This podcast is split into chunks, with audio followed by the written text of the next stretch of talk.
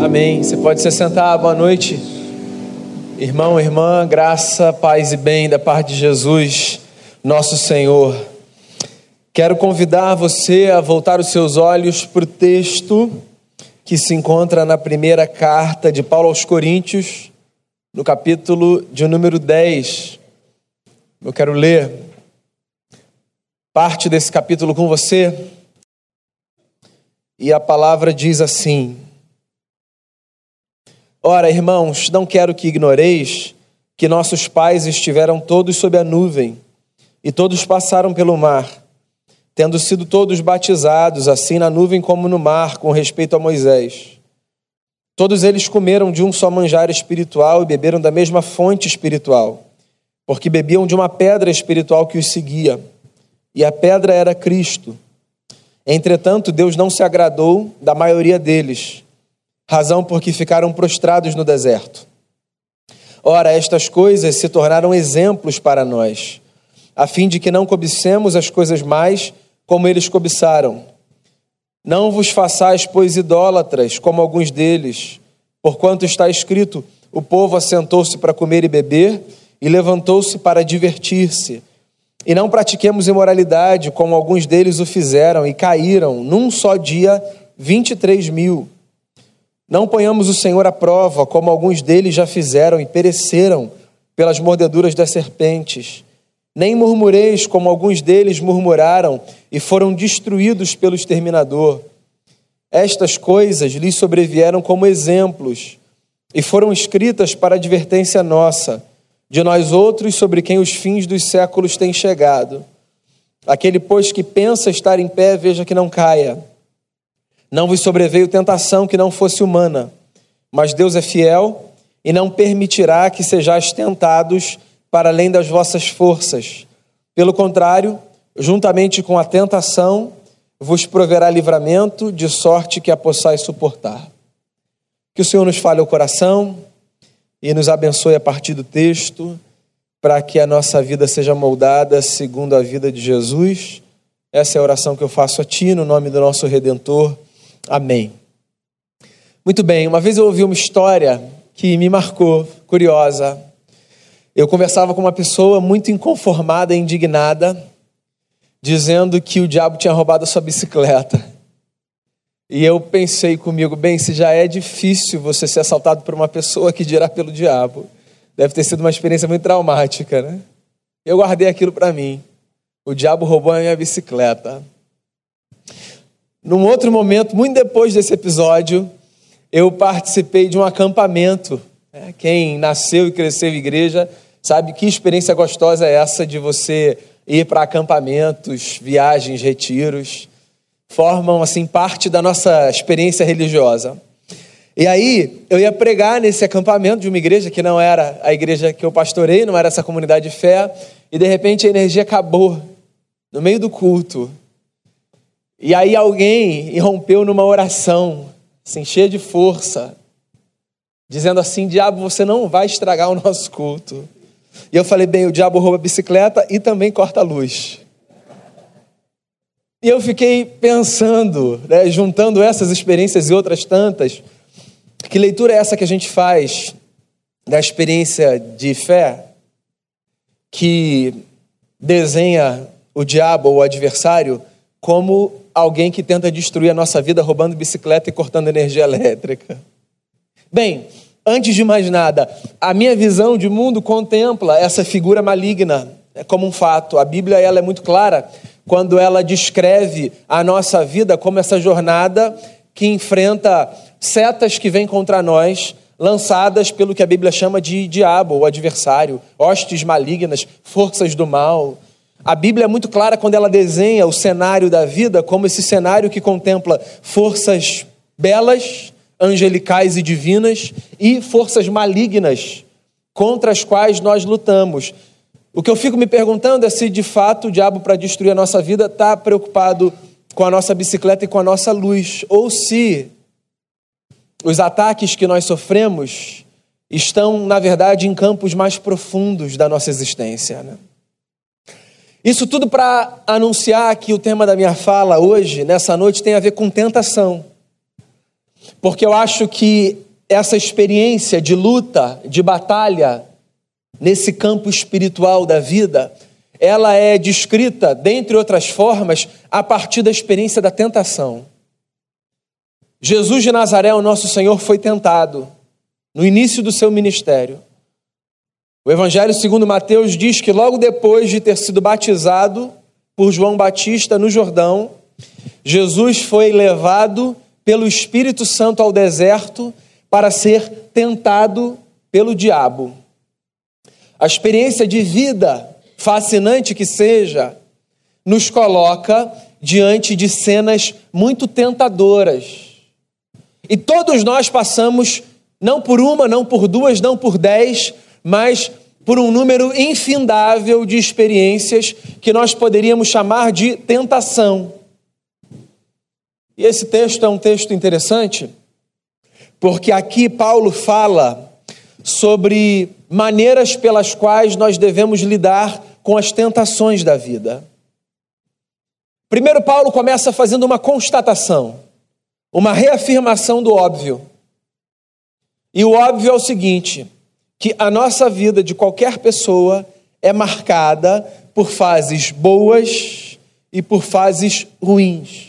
Todos nós. Todos nós temos experiências oscilantes na nossa vida. Hoje de manhã a gente conversava sobre a história de um dos reis de Israel, Uzias, que surge como um grande governador no Reino do Sul, Reino de Judá. E que num determinado momento da sua própria história permite que o seu coração seja tomado pela soberba e põe a sua trajetória a perder. Todos nós passamos por fases dignas de aplauso, mas também por fases dignas de vergonha. Porque a vida de ninguém é linear.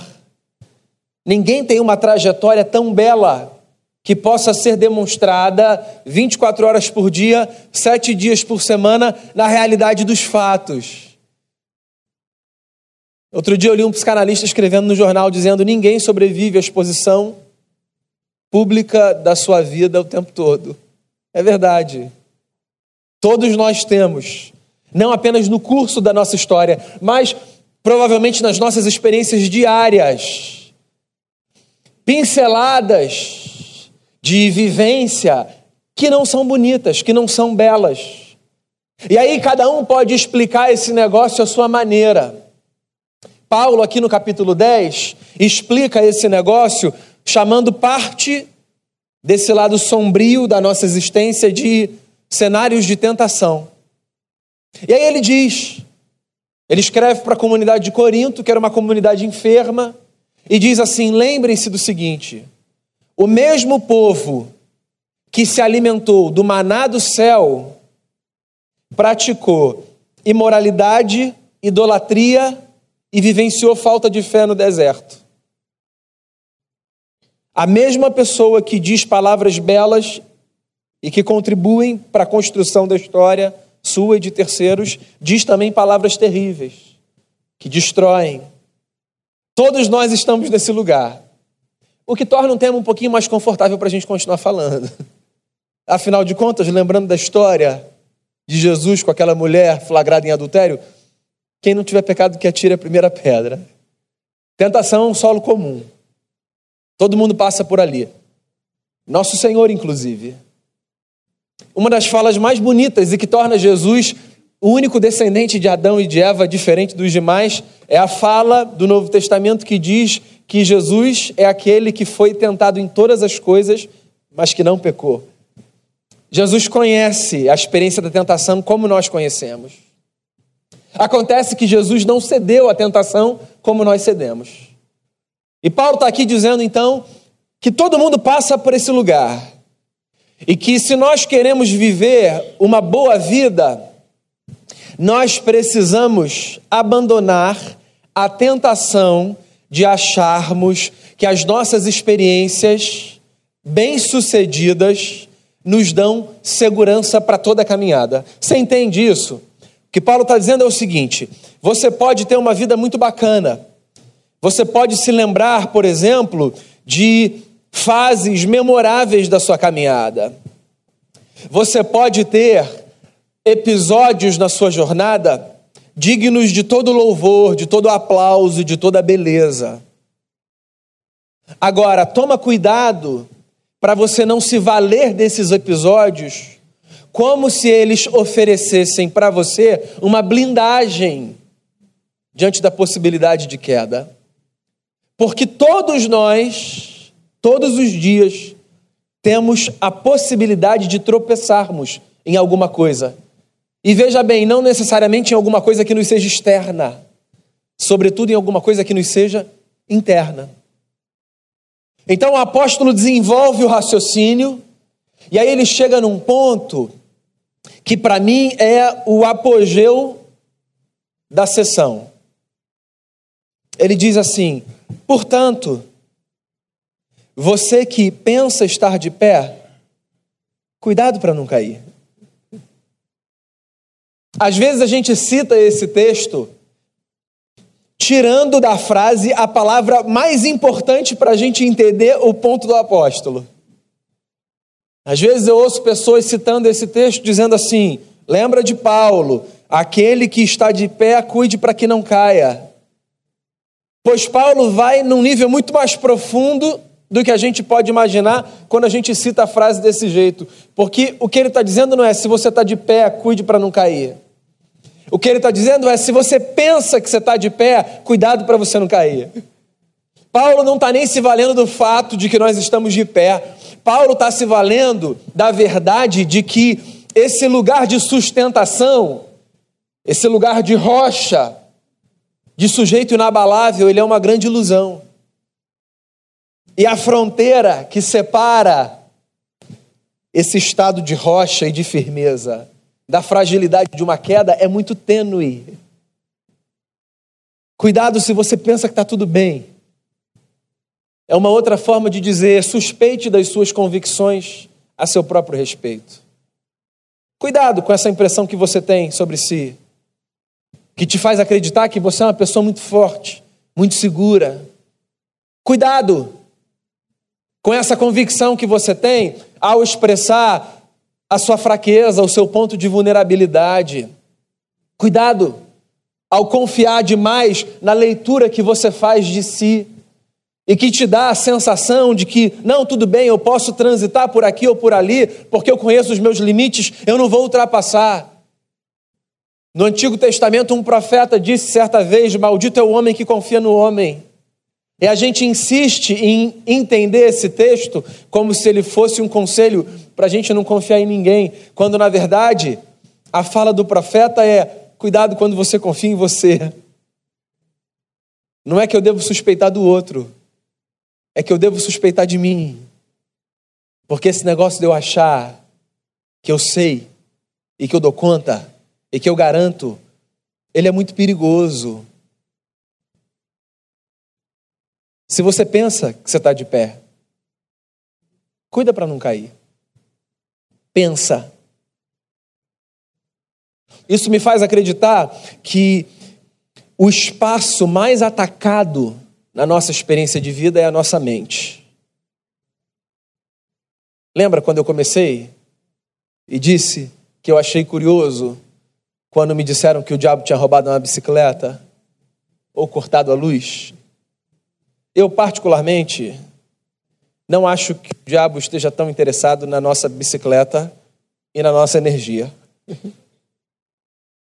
Tem um livro genial de C.S. Lewis chamado Cartas do Diabo ao Seu Aprendiz. Eu já falei dele aqui muitas vezes. Na verdade, foram pequenos programas de rádio na primeira metade do século passado que eram transmitidos pela BBC lá em Londres, na época da Segunda Guerra. Era de uma forma lúdica, a história de um diabão ensinando o seu sobrinho, o diabinho, a destruir a vida das pessoas. Num determinado momento dessas histórias, o diabão diz ao diabinho o seguinte: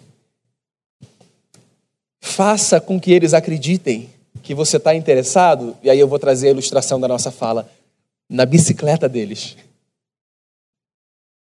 Mas, na verdade, a gente está interessado no coração deles e na mente deles. e nas relações deles. Qual é o ponto aqui? O ponto é que a destruição da nossa vida, a nossa história é minada não quando bens nos são tirados, mas quando virtudes nos são roubadas, quando relações são destruídas, porque nós cedemos a tentações, a ataques, a setas. A nossa mente, meu amigo, é o campo mais atacado da nossa experiência. Nós somos bombardeados na nossa razão. Os judeus escreviam diferente. Porque se nós hoje entendemos a razão como esse centro da vontade, do afeto, esse centro da existência, o judeu no mundo antigo acreditava que o locus da existência era o coração. É por isso que você vai encontrar nos textos de sabedoria do Antigo Testamento, livro dos Salmos, Provérbios, Cantares, Eclesiastes, recomendações para que você cuide do seu coração. Paulo já é um homem de uma outra época e de uma outra cultura. E Paulo usa uma linguagem que se aproxima mais da nossa. E ao invés de, como um judeu que era de fato, dizer cuide do seu coração, Paulo fala: cuida da sua mente, renova a sua mente, transforme a sua mente, pense apenas naquilo que edifica. Cuidado para que você não dê espaço na sua mente para coisas que destroem. Paulo está o tempo todo sinalizando para os seus leitores quanto ao fato de que se existe um lugar que a gente precisa vigiar, esse lugar é essa instância real, mas intangível que a gente chama de consciência. As coisas acontecem ali, as melhores e as piores. E é por isso que a gente precisa cuidar da nossa cabeça, como quem cuida de um bem precioso. Porque as melhores coisas que a gente produz e as piores coisas que a gente produz partem dali, do mesmo lugar. Então você pode até colocar um cadeado na sua bicicleta para o diabo não roubar. Mas purifica a sua mente também. E cuida do seu coração e pensa no que é bom e abra espaço para que o seu homem interior e a sua mulher interior sejam tomados por coisas que colaboram para a construção e não para a destruição. Você não precisa nem ser um sujeito religioso para entender a importância disso. Hoje, os males que mais afetam a sociedade ocidental tem a ver com transtornos de ordem psíquica. Então, mesmo que você não conceba esse esquema dentro de uma perspe perspectiva religiosa, você sabe do que eu estou falando. Os transtornos que mais nos derrubam são de ordem mental hoje, no mundo em que a gente vive com essas configurações. Razão pela qual nós precisamos o tempo todo cuidar da nossa cabeça, porque as coisas passam por ali. O culto que a gente presta a Deus passa por ali. A maneira como a gente vive família passa por ali. E a menos que você seja uma pessoa incapaz, diante de qualquer coisa que você fizer, mesmo que você diga eu não pensei no que eu fiz, a verdade é que dizer que não pensou no que você fez não te torna menos responsável pelo seu ato, certo? Porque a vida pressupõe um bom uso da razão. É por isso que o John Stott, um dos grandes pastores do século passado e teólogos também, escreveu um livrinho pequenininho que foi publicado pela editora ABU chamado Crer é também pensar. Por isso que o apóstolo Paulo, em Romanos 12, disse: ofereçam o culto racional a Deus. Prestem a Deus um culto que seja inteligente. Cuidem da cabeça de vocês. Porque aquele que pensa estar de pé pode se surpreender de maneira muito rápida com a constatação de que caiu. E todo mundo cai. E aí vem o final do texto, quando o apóstolo diz uma coisa lindíssima. Ele diz assim, depois de afirmar: aquele que pensa estar de pé, cuide para que não caia. Não vos sobreveio tentação que não fosse humana, mas Deus é fiel e não permitirá que sejais tentados além das vossas forças. Pelo contrário, juntamente com a tentação, vos proverá livramento, de sorte que a possais suportar. Às vezes, meus amigos, diante das tentações da vida, a leitura que a gente faz, talvez como forma de justificar a nossa escolha de não resistirmos à tentação, é a de que a gente entrou naquela jornada porque aquele negócio era irresistível. Tinha que ser daquele jeito. Não dava para ser diferente. Outras coisas eu conseguiria resistir. Aquilo não. E aí vem o apóstolo dizendo o seguinte: Deus não permite que a gente seja tentado para além das nossas forças. Não nos sobreveio tentação que não fosse humana. Que é uma coisa muito bonita, porque é a lembrança de que, se por um lado Deus não me blinda, o que significa que eu estou vulnerável às tentações, por outro lado, Deus não me expõe a riscos tentadores que sejam maiores do que eu seja capaz de suportar. Então, assim, eu acho que a gente devia encarar essa jornada da vida não no longo prazo, nesse quesito, mas no prazo bem homeopático, diário. Às vezes, no campo de uma hora, de um período do dia, ou alguma coisa que valha. E a gente precisa se lembrar o seguinte: se é um fato que na vida nós cederemos muitas vezes e sucumbiremos às tentações, porque nós somos pecadores. Por outro lado, também é um fato que diante de cada tentação existe para nós a possibilidade de um escape. Ou seja, eu sempre tenho a possibilidade de não seguir o caminho que represente para mim a sessão a uma tentação. Eu posso fazer a escolha de virar para outro lado e de tomar outro rumo e de agradecer ao bom Deus que me deu a graça de ter sabedoria naquele momento para virar para outra direção. Porque não há tentação que nos seja sobre-humana. Deus respeita a nossa humanidade. É engraçado que às vezes a gente pede para ele fazer coisas que ele espera que a gente faça, né? E a gente, inclusive, coloca na conta dele uma responsabilidade que é nossa. Deus nunca vai fazer por mim e por você o que Ele espera que a gente faça pela gente, pelo próximo e por Ele. Você entende isso? Há coisas que são nossas e há coisas que são do eterno. E o eterno dá conta das coisas dele. E nós precisamos dar conta das nossas coisas. De tal forma que Deus não nos impedirá de fazermos o que quer que seja, por pior que seja. Deus nos dá a sua graça, Deus nos dá a sua força, Deus nos dá a sua presença. Mas eu e você, nós somos agentes da nossa história. Se eu encerrar a mensagem aqui, você vai morrer de angústia. Porque se você é uma pessoa esperta, eu acredito que você seja, nos primeiros cinco minutos, você já deve ter percebido que esse caminho é impossível de ser mantido por mim e por você. E por que a gente não morre de angústia? Porque a gente é sustentado na história pela graça de um Cristo que obedeceu até o fim por todos nós. A nossa vida é viável porque Cristo transformou esse ambiente num ambiente de graça. E graça é essa disposição divina que nos sustenta a todos. De tal forma que quando nós cumprimos e obedecemos.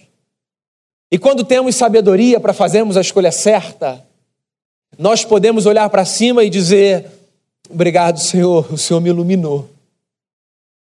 Eu escolhi o que é certo. Mas quando nós não conseguimos resistir à tentação e falhamos e pecamos, a gente também pode olhar para cima, de verdade, com o coração arrependido e dizer: Perdão, Senhor. Me dê graça para continuar. e me ajuda a fazer diferente. E a verdade é que nesse momento e naquele momento nós nos deparamos com o mesmo cenário o cenário de um Deus que nos acolhe em Cristo Jesus, que nos perdoa os pecados e que nos empurra para a vida mais bonita que a gente puder viver. Tentação. Esse negócio esquisito que desconfigura a nossa vida por dentro, que nos revela quão miseráveis somos, que nos faz acreditar de verdade que a suposta beleza que nós às vezes achamos que carregamos pela vida religiosa impecável é como um castelo de areia na beira do mar. Tentação. O reconhecimento de que nós somos humanos, falhos e tropeçamos. Tentação. A lembrança de que um filho de Adão conseguiu obedecer por todo mundo. E a obediência tão escandalosa numa raça de pecadores como a nossa, que a obediência desse filho de Adão, chamado Jesus de Nazaré, levou o nosso mestre à cruz.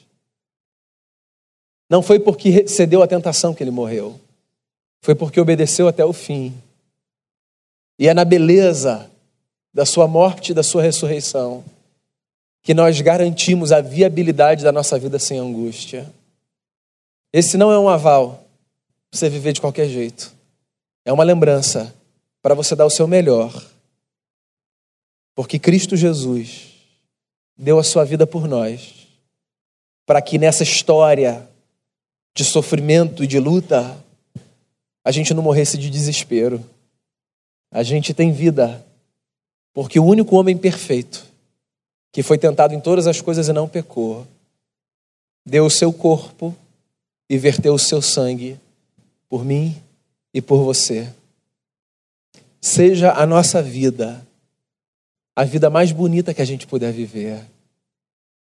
Seja a santidade o valor inegociável que a gente vai carregar. Seja a pureza o objetivo da nossa história. Não para que Deus nos acolha, mas porque Ele já nos acolheu. Pecadores que somos, acolhidos pelo Cristo que estendeu os seus braços na cruz do Calvário.